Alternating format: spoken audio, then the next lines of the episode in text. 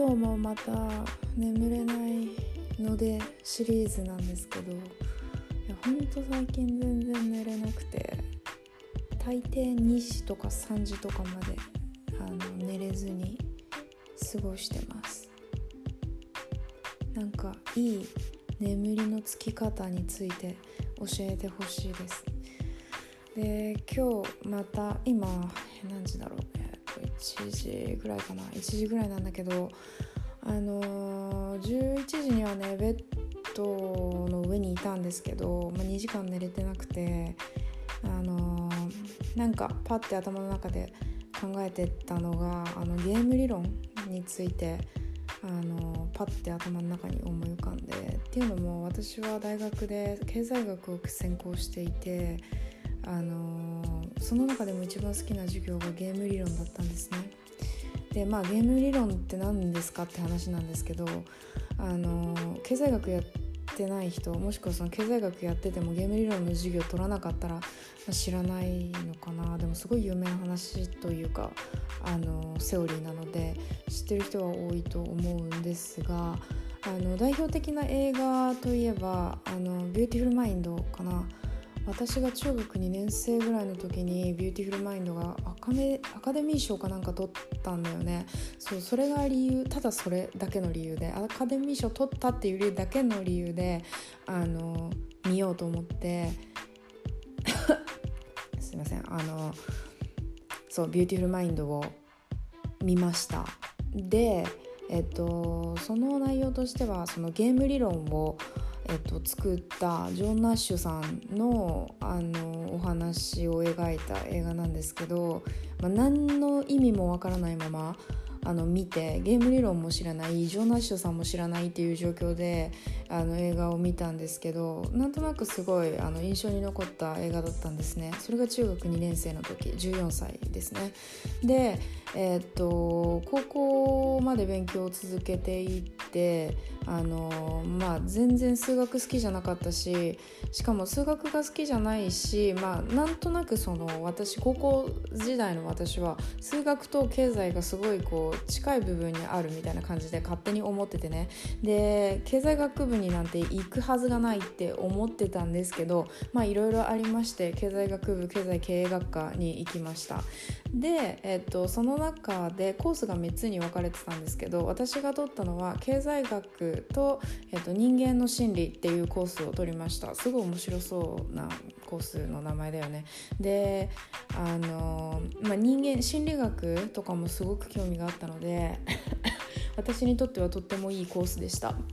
でとっても面白かったです。でえっとそこで初めて知ったのがゲーム理論でした。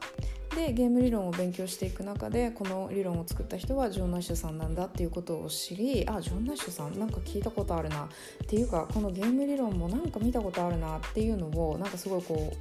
う思い出したんですね。で思い返した時に私中学校の時になんか映画見たなみたいな。でその映画をちょっと思い出してあビューティフルマインドだってなってもう一回見直したんですよ。そしたらすごい面白かった。あのゲーム理論が分かった上でビューティフルマインドを見るととても面白い場面があって、うん、それがあのみんなでパブに行って可愛い女の子たちが、まあ、4人だっけな3人だっけな忘れちゃったけどね。その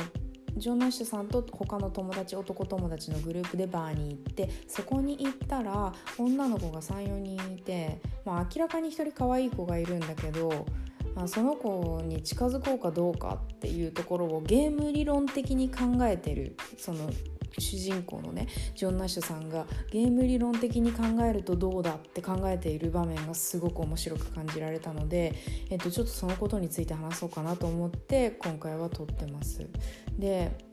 えーと、そもそもゲーム理論って何ですかっていう話なんですけどあのそのゲーム理論自体をいろいろうん、説明すると、まあ、すごく簡単に言うとあの自分のね利益っていうのは自分の行動プラス他者の行動に依存しますっていうことなんだけどあの利益をもし求めたければ自分のことばっかりじゃなくて他の人の行動について考えないと一番効用の高い部分が自分のところに入ってこないよねっていう話です。そう簡単に言うとそんな感じです。まあ、ゲーム理論ググってください。はい、でえー、っと今日ちょっと簡単に話したいなと思ったのは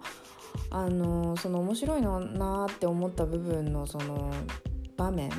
についてあのそこの場面の説明ではないんだけどあの人が告白をする時にね最適化その告白の最適化をゲーム理論的に考えるとどうなるのかっていうのをちょっと話したいと思います。うん、例えばね、あのー、こういう状況があったとします。A 君登場人物は A 君 B さん C 君にします。例えば A 君は B さんと付き合いたいと思ってます。で A 君は B さんが A 君のことをどう思っているのかは知りません。自分のこと好きなのか嫌いなのかっていうのを全然分かってない状況です。で B さんは A 君以外の男性との交流があります。でもちろん男友達がいるって意味です。で B さんには気になっている男性がいる可能性もあります。だから要は C 君っていうね男の子が例えば B さんとの交流があったら B さんが C 君のこと好きかもしれないっていう意味ですね。でまあこんな状況はよくあると思うんですけれどもあのー、まず1個言えるのが間違った選択肢としては、えっと、A 君の持ってる選択肢は告白するかしないかの2択ですでも、えっと、間違った選択肢は明らかに告白をしないというところですね。なぜかというともう完全に勝負をしないという意味なのであの負けがすぐにそこで決定するということです。その自分の行動のみで、えーと、決着をつけてしまっている。他者の行動を、えー、加味しないでもう勝負をしていないという話になるので、えーと、選択肢としてはもう一つしかありません。告白する一択です。でも告白するしたとしても、えー、B さんがいいよっていうかいや無理ですっていうかっていうのはまだわからないのでそこではまず50%の確率で成功するっていう話になると思います。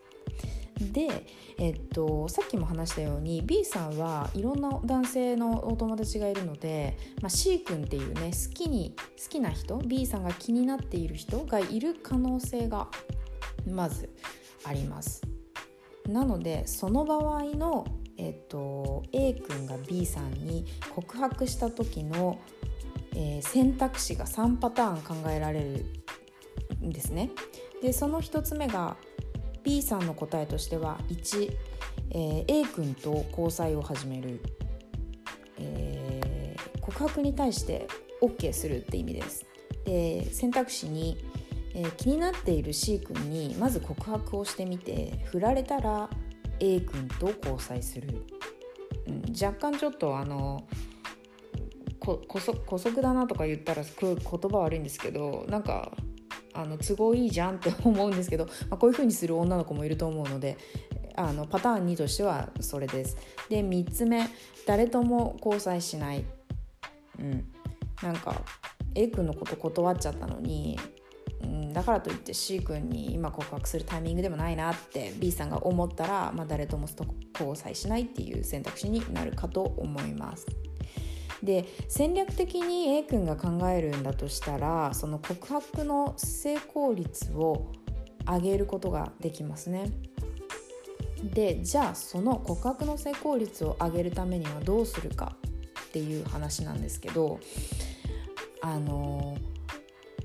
結論としては2の選択肢をなくすということです気になってる C 君に告白して振られたら A 君と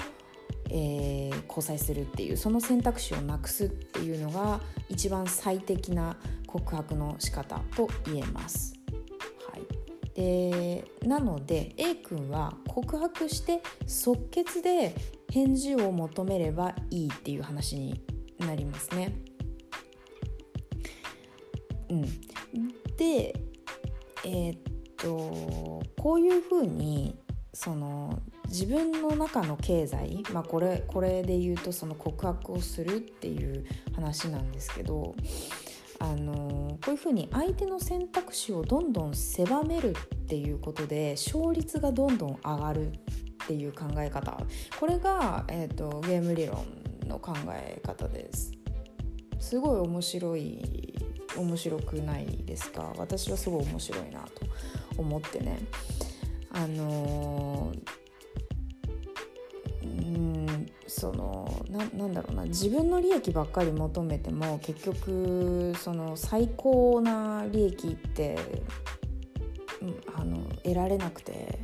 人のこともちゃんと考えないとあのもたらされる利益も変わってくるっていう話なんですよね。でこれってまあ経済学だけじゃなくてこういう告白の場面でもつながってくるのであの高揚っていう言葉があるんですけど自分が満足する度数みたいなことを高揚というんですがそこを高めるためにはこういかなる時も他人のことを考えなきゃいけないっていう話につながってくると思うんですね。うん、で、まあ、人間関係もそうだし生活してる中で、まあ、全てだよね全てにおいてこれって関係してくるなと思います。うん、例えば自分が変な態度で人に接したらさその人たちは自分に対してねいい顔するはずないじゃないですか。ね、そうしたらその自分の生活レベルというか何て言うんですか生活をしていく上での幸せを得る効用がかなり減っていくわけですね。その人がお金を持ってようがお金を持ってなかろうがまああの関係なくね。で、まあ、人間は少なくとも脳があり心があるのでうん。そのなんだろう。人に傷つけられたり嫌な態度を取られたらね脳で考え心で感じ幸せ度数は下がっていくと思うんだよね。そう。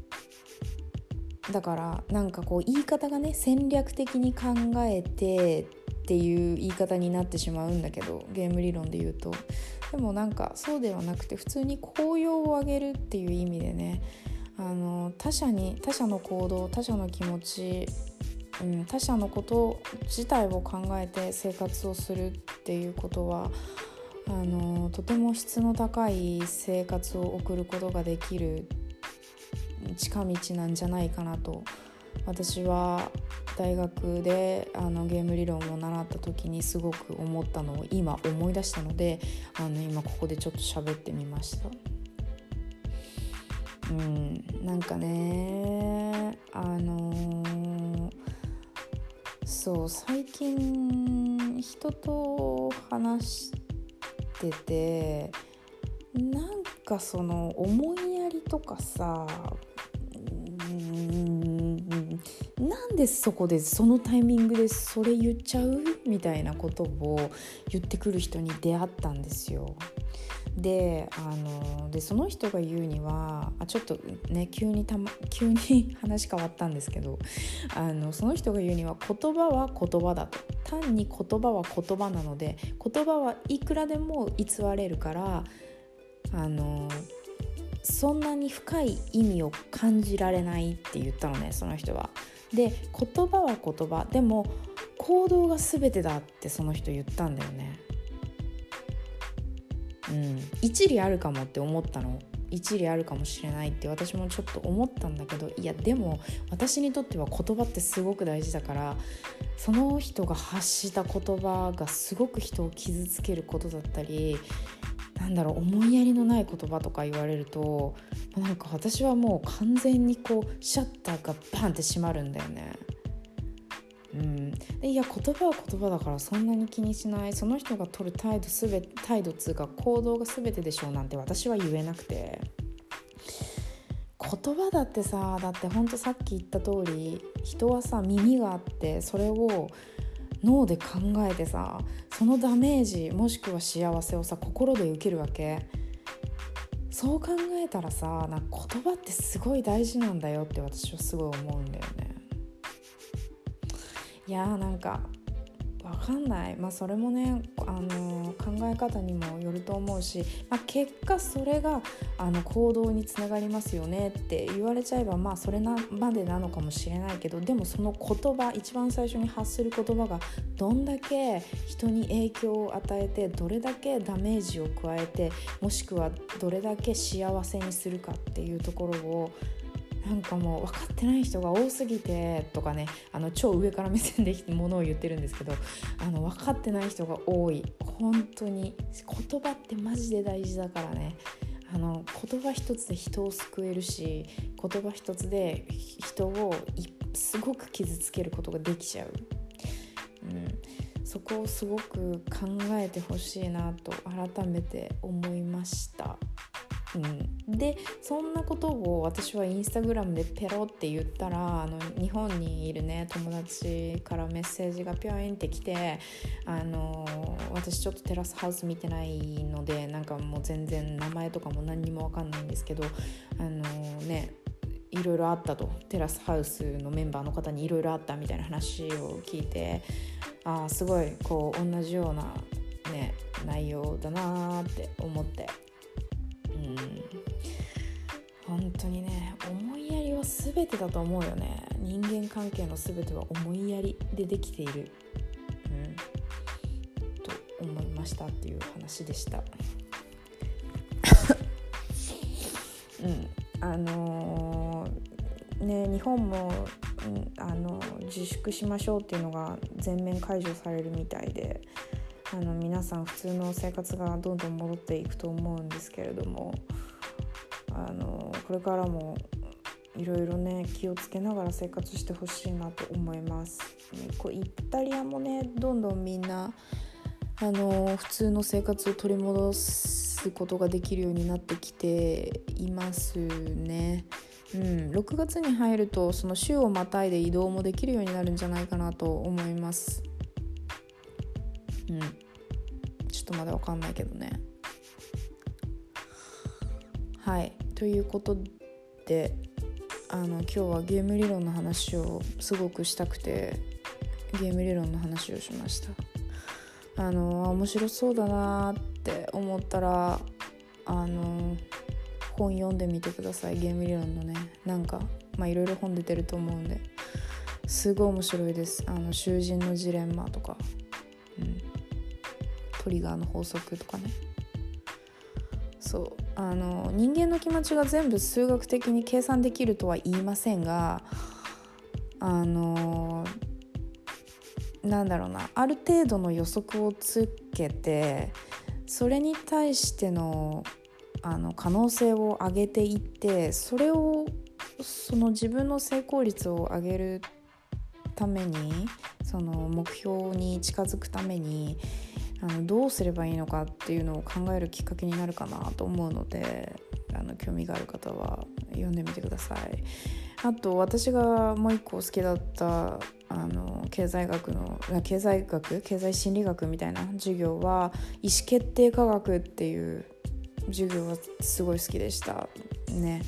あのそれはもう簡単に言うと人間の意思決定は計算できるっていう話なんですけど今めっちゃすごい簡単に話したけどね。めちゃくちゃ難しいなんかよくわかんない公式にはめて計算していくと人間の意思決定があの計算できますよっていうね